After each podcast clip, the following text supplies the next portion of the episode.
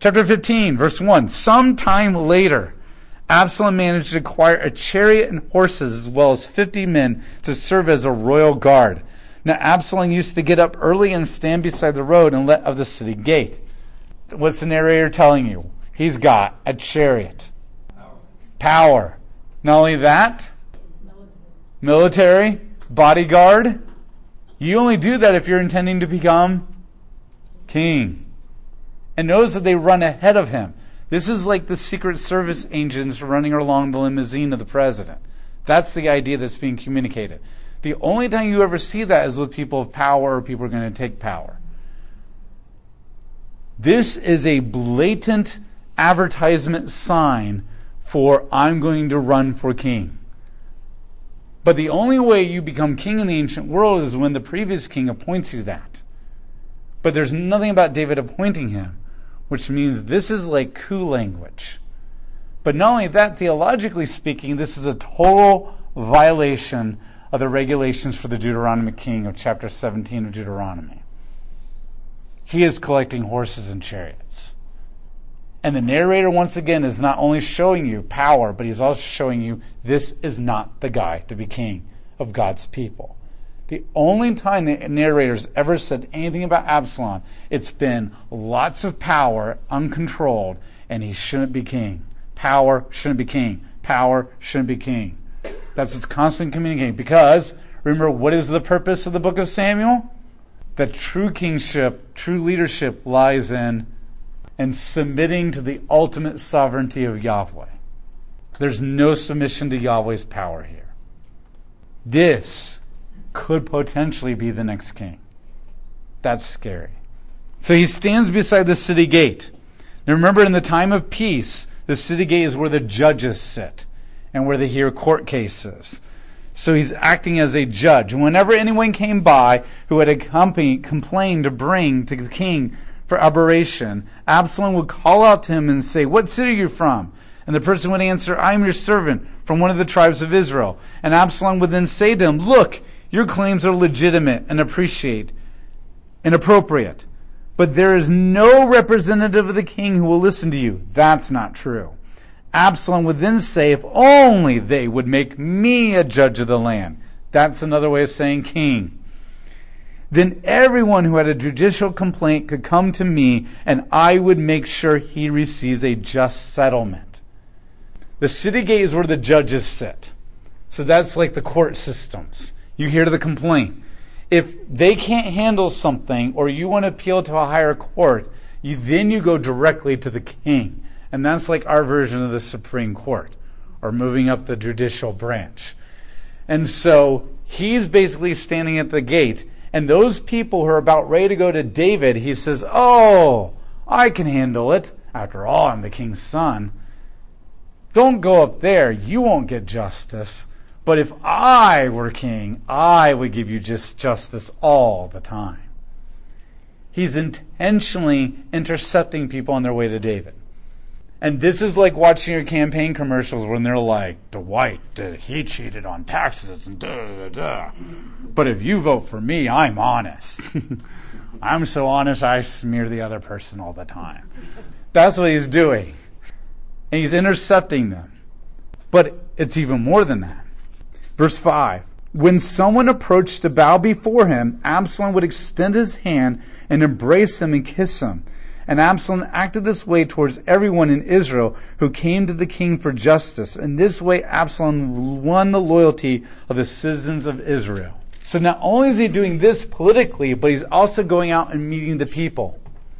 And when people go down to bow down to him, he kind of lifts them up and says, No, no, no, no, we're equals.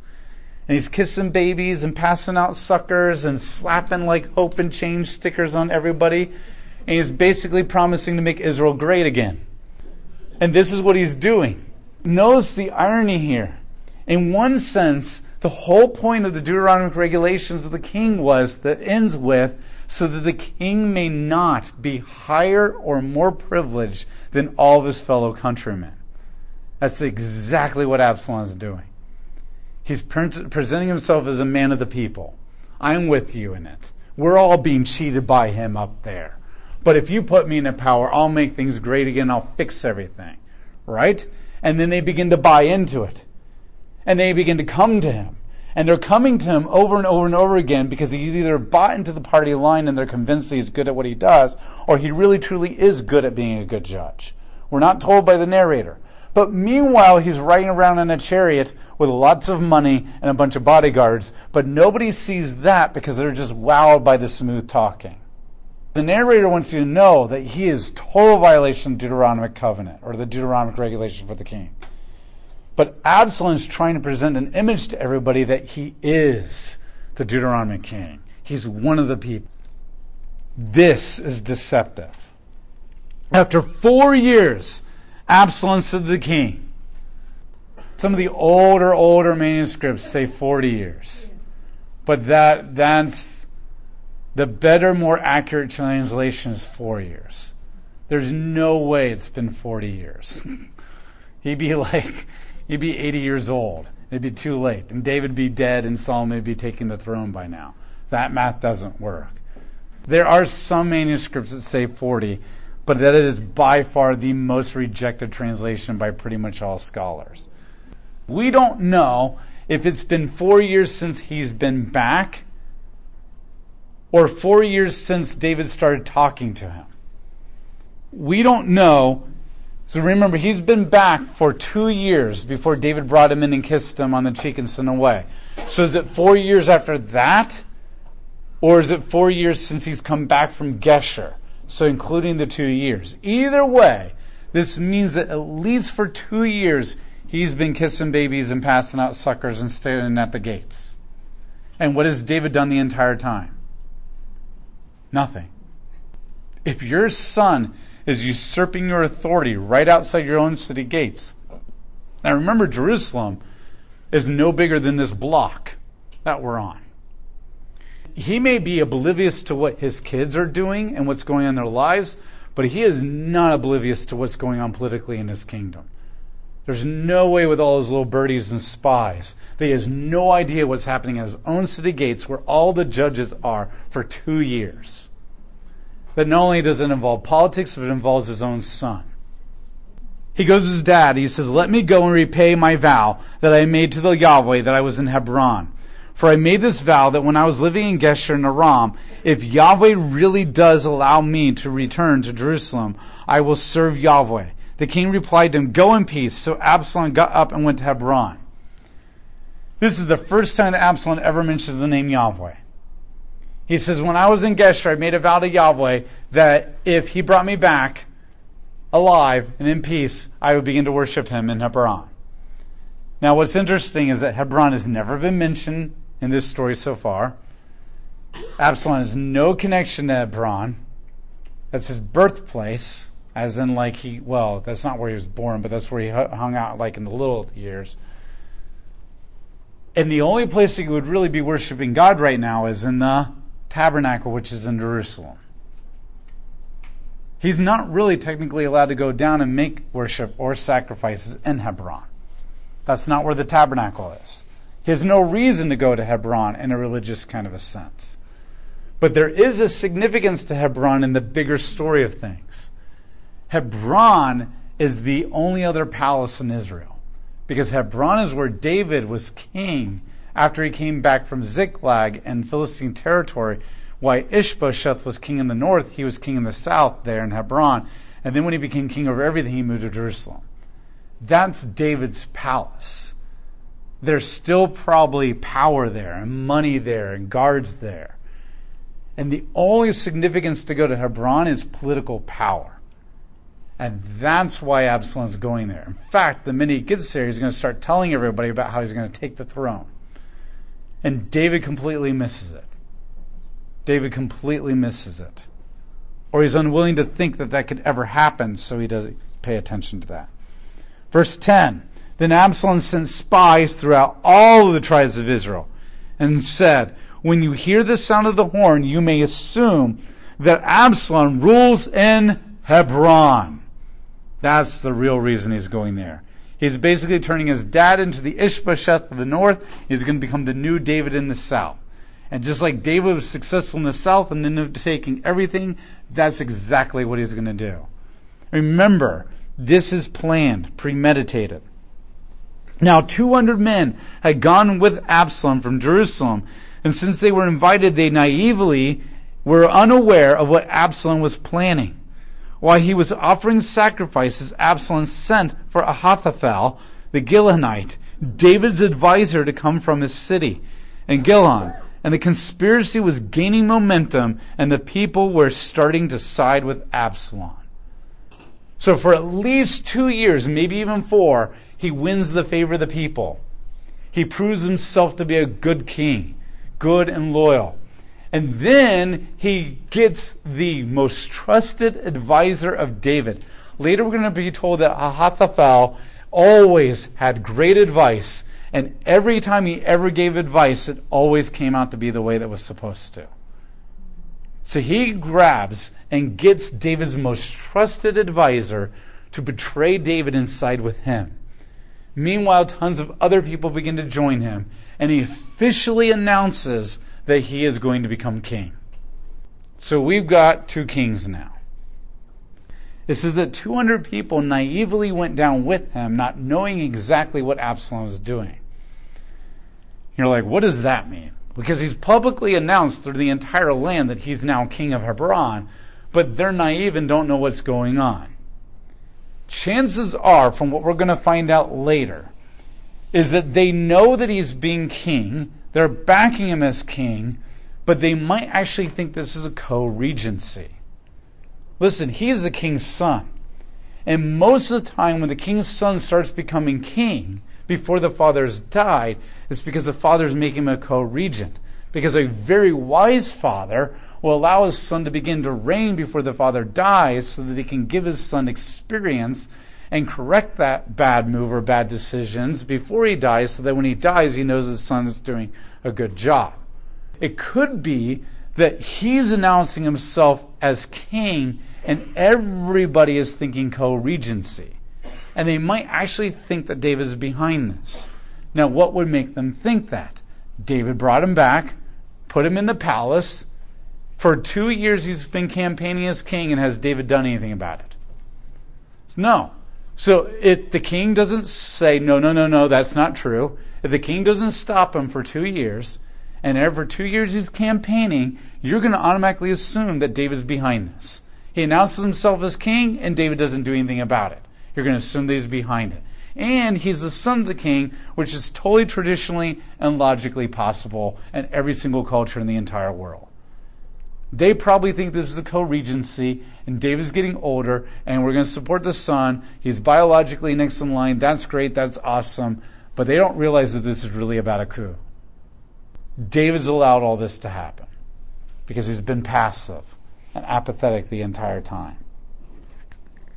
Verse 13 Then a messenger came to David and reported, The men of Israel loyal to Absalom so David said to all his servants who were with him in Jerusalem, Come on, let's escape. Otherwise, no one will be delivered from Absalom. Go immediately, or else he will quickly overtake us and bring disaster on us and kill the city's residents with the sword.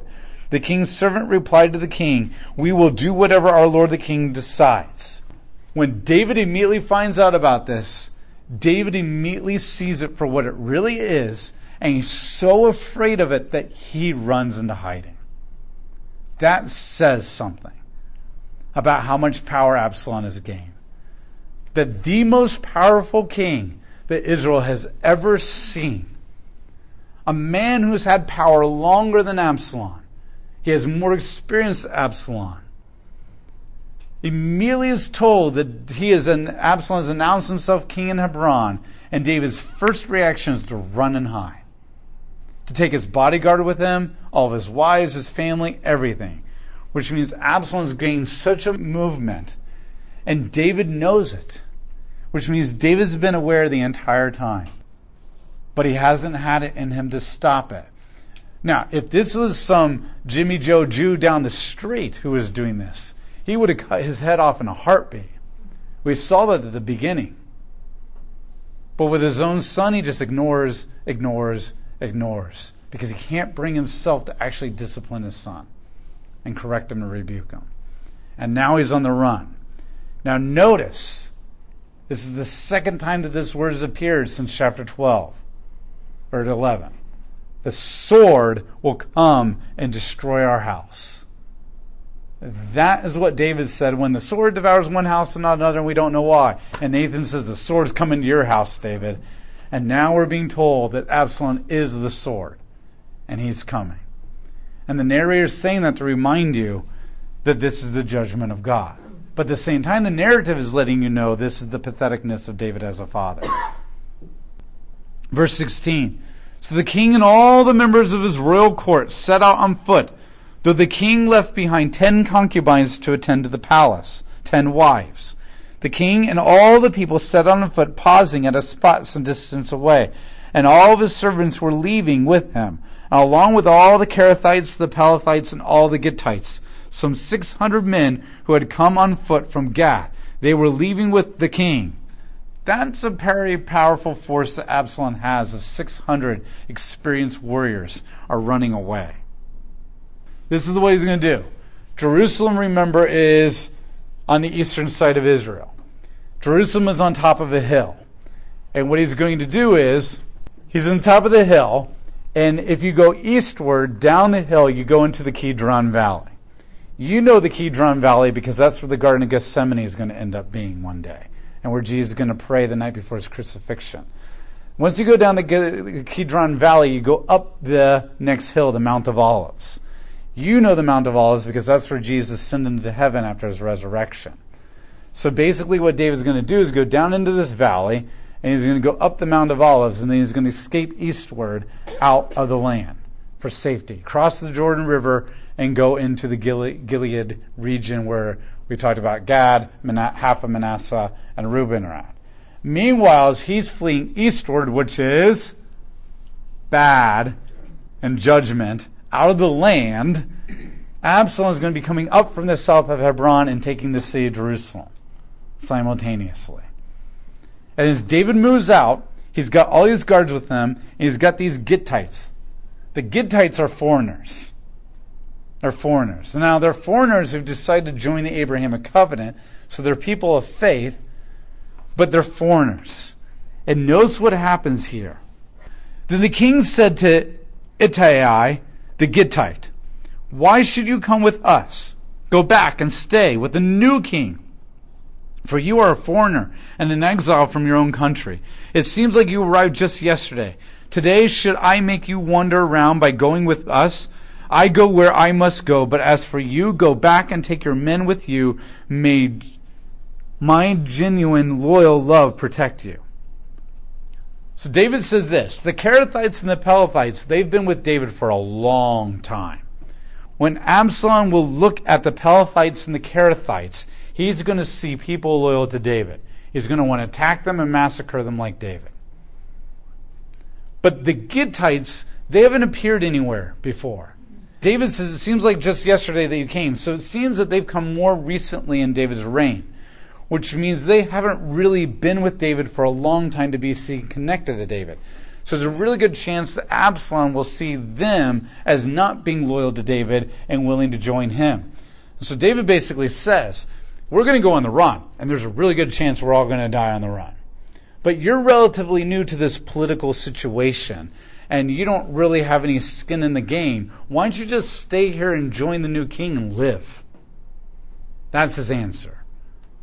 Even though God made it very clear that there will be consequences on David's house, he also promised David that he will make a covenant with him and make him a king for a long time. And what David's showing right now here is he thinks this is the end, which means he's not trusting God.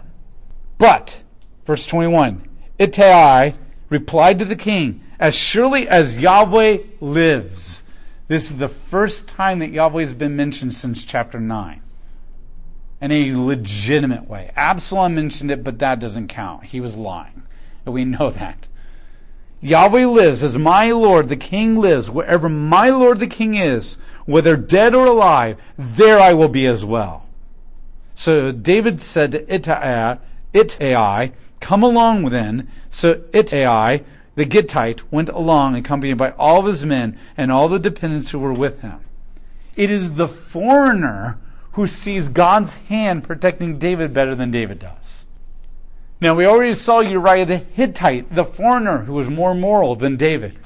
Now we see the foreigner, the Gittite, who sees the will of God and the hand of God and trusts in God more than David does.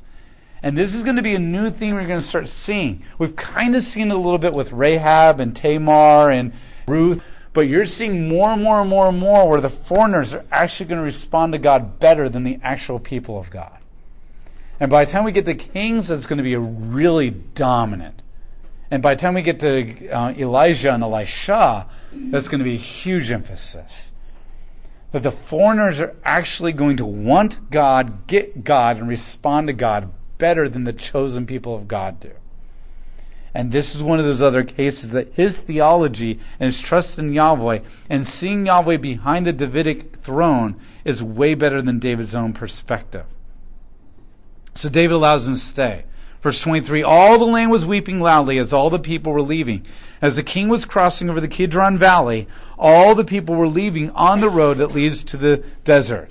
And Zadok and all the Levites were with him, and they were carrying the ark of the covenant of God. And when they positioned the ark of God, Abiathar offered sacrifices until all the people had finished leaving the city. So Zadok, the new priest, Abiathar, the old priest, and the ark of the covenant are all going with them. Then the king said to Zadok, Take the ark of God back to the city. If I find favor in Yahweh's sight, he will bring me back and enable me to see both it and its dwelling place again. However, if he should say, I do not take pleasure in you, then he will deal with me in the way that he considers appropriate. Now, it's very interesting that after Ittai responds in faith to Yahweh, all of a sudden David is now using Yahweh language. Maybe there was a little conviction there. And so kind of see him moving, and he's moving eastward, and total distrust of God, not trusting him, not depending on him, walking away. And a foreigner comes up and says, God's with you. And, and wherever you are, I'm going to be because God is with you. And as David keeps walking, he begins to think, oh, hey. maybe that was a reminder of the Davidic covenant. Maybe it's a reminder of all the times that God was with him while he was running away from Saul, and now he's running away from his son, and, and things are, he's like, oh, this is kind of like that. And God was with me in all those years, and I didn't really trust him as much as I should have. And then after that, God has made a covenant with me. God has actually used Ittai as a reminder of what David should be thinking theologically. But he's not completely there yet. So he says, you know what? I remember that God is not the box. I don't need the Ark of the Covenant to have God's safety if God's will is to bring me back alive, then I'll come back alive. If His will is not, then I'll, I will not come back. And it doesn't matter whether they have an ark with me or not. This is huge. He hasn't talked like this since before chapter 10. It's been years since he's talked like this.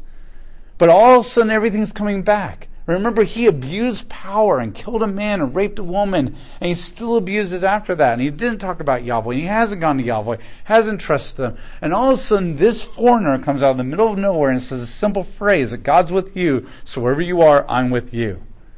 And all of a sudden, the memories of what he learned with the Ark of the Covenant, bringing in Jerusalem, comes back. All the memories of fleeing from Saul comes back. The Davidic covenant starts coming back, and his theology begins to grow again. His faith in Yahweh begins to grow again. And now he's not totally depressed; he's going to die. Now there's a chance maybe God will bring him back if it's His will.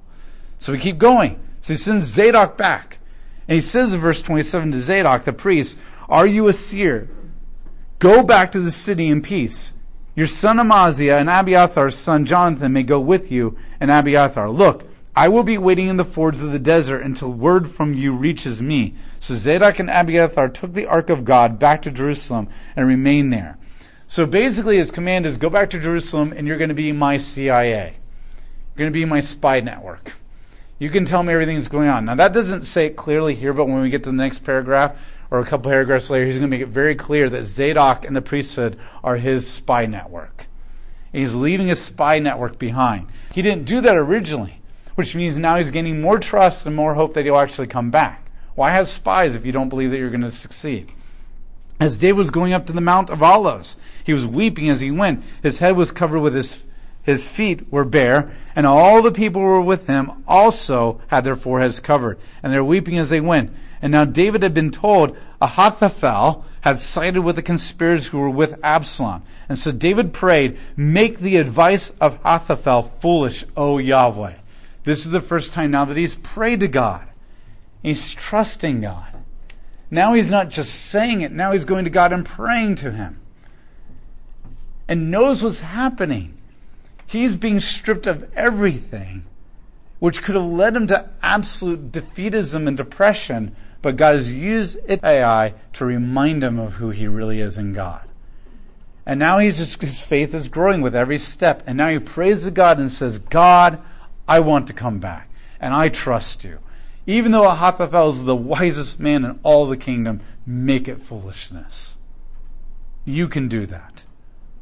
When David reached the summit where he had worshipped God, Hushai the Archite met him with his clothes torn and dirt on his head. And David said to them, If you leave with me, you will be a burden to me.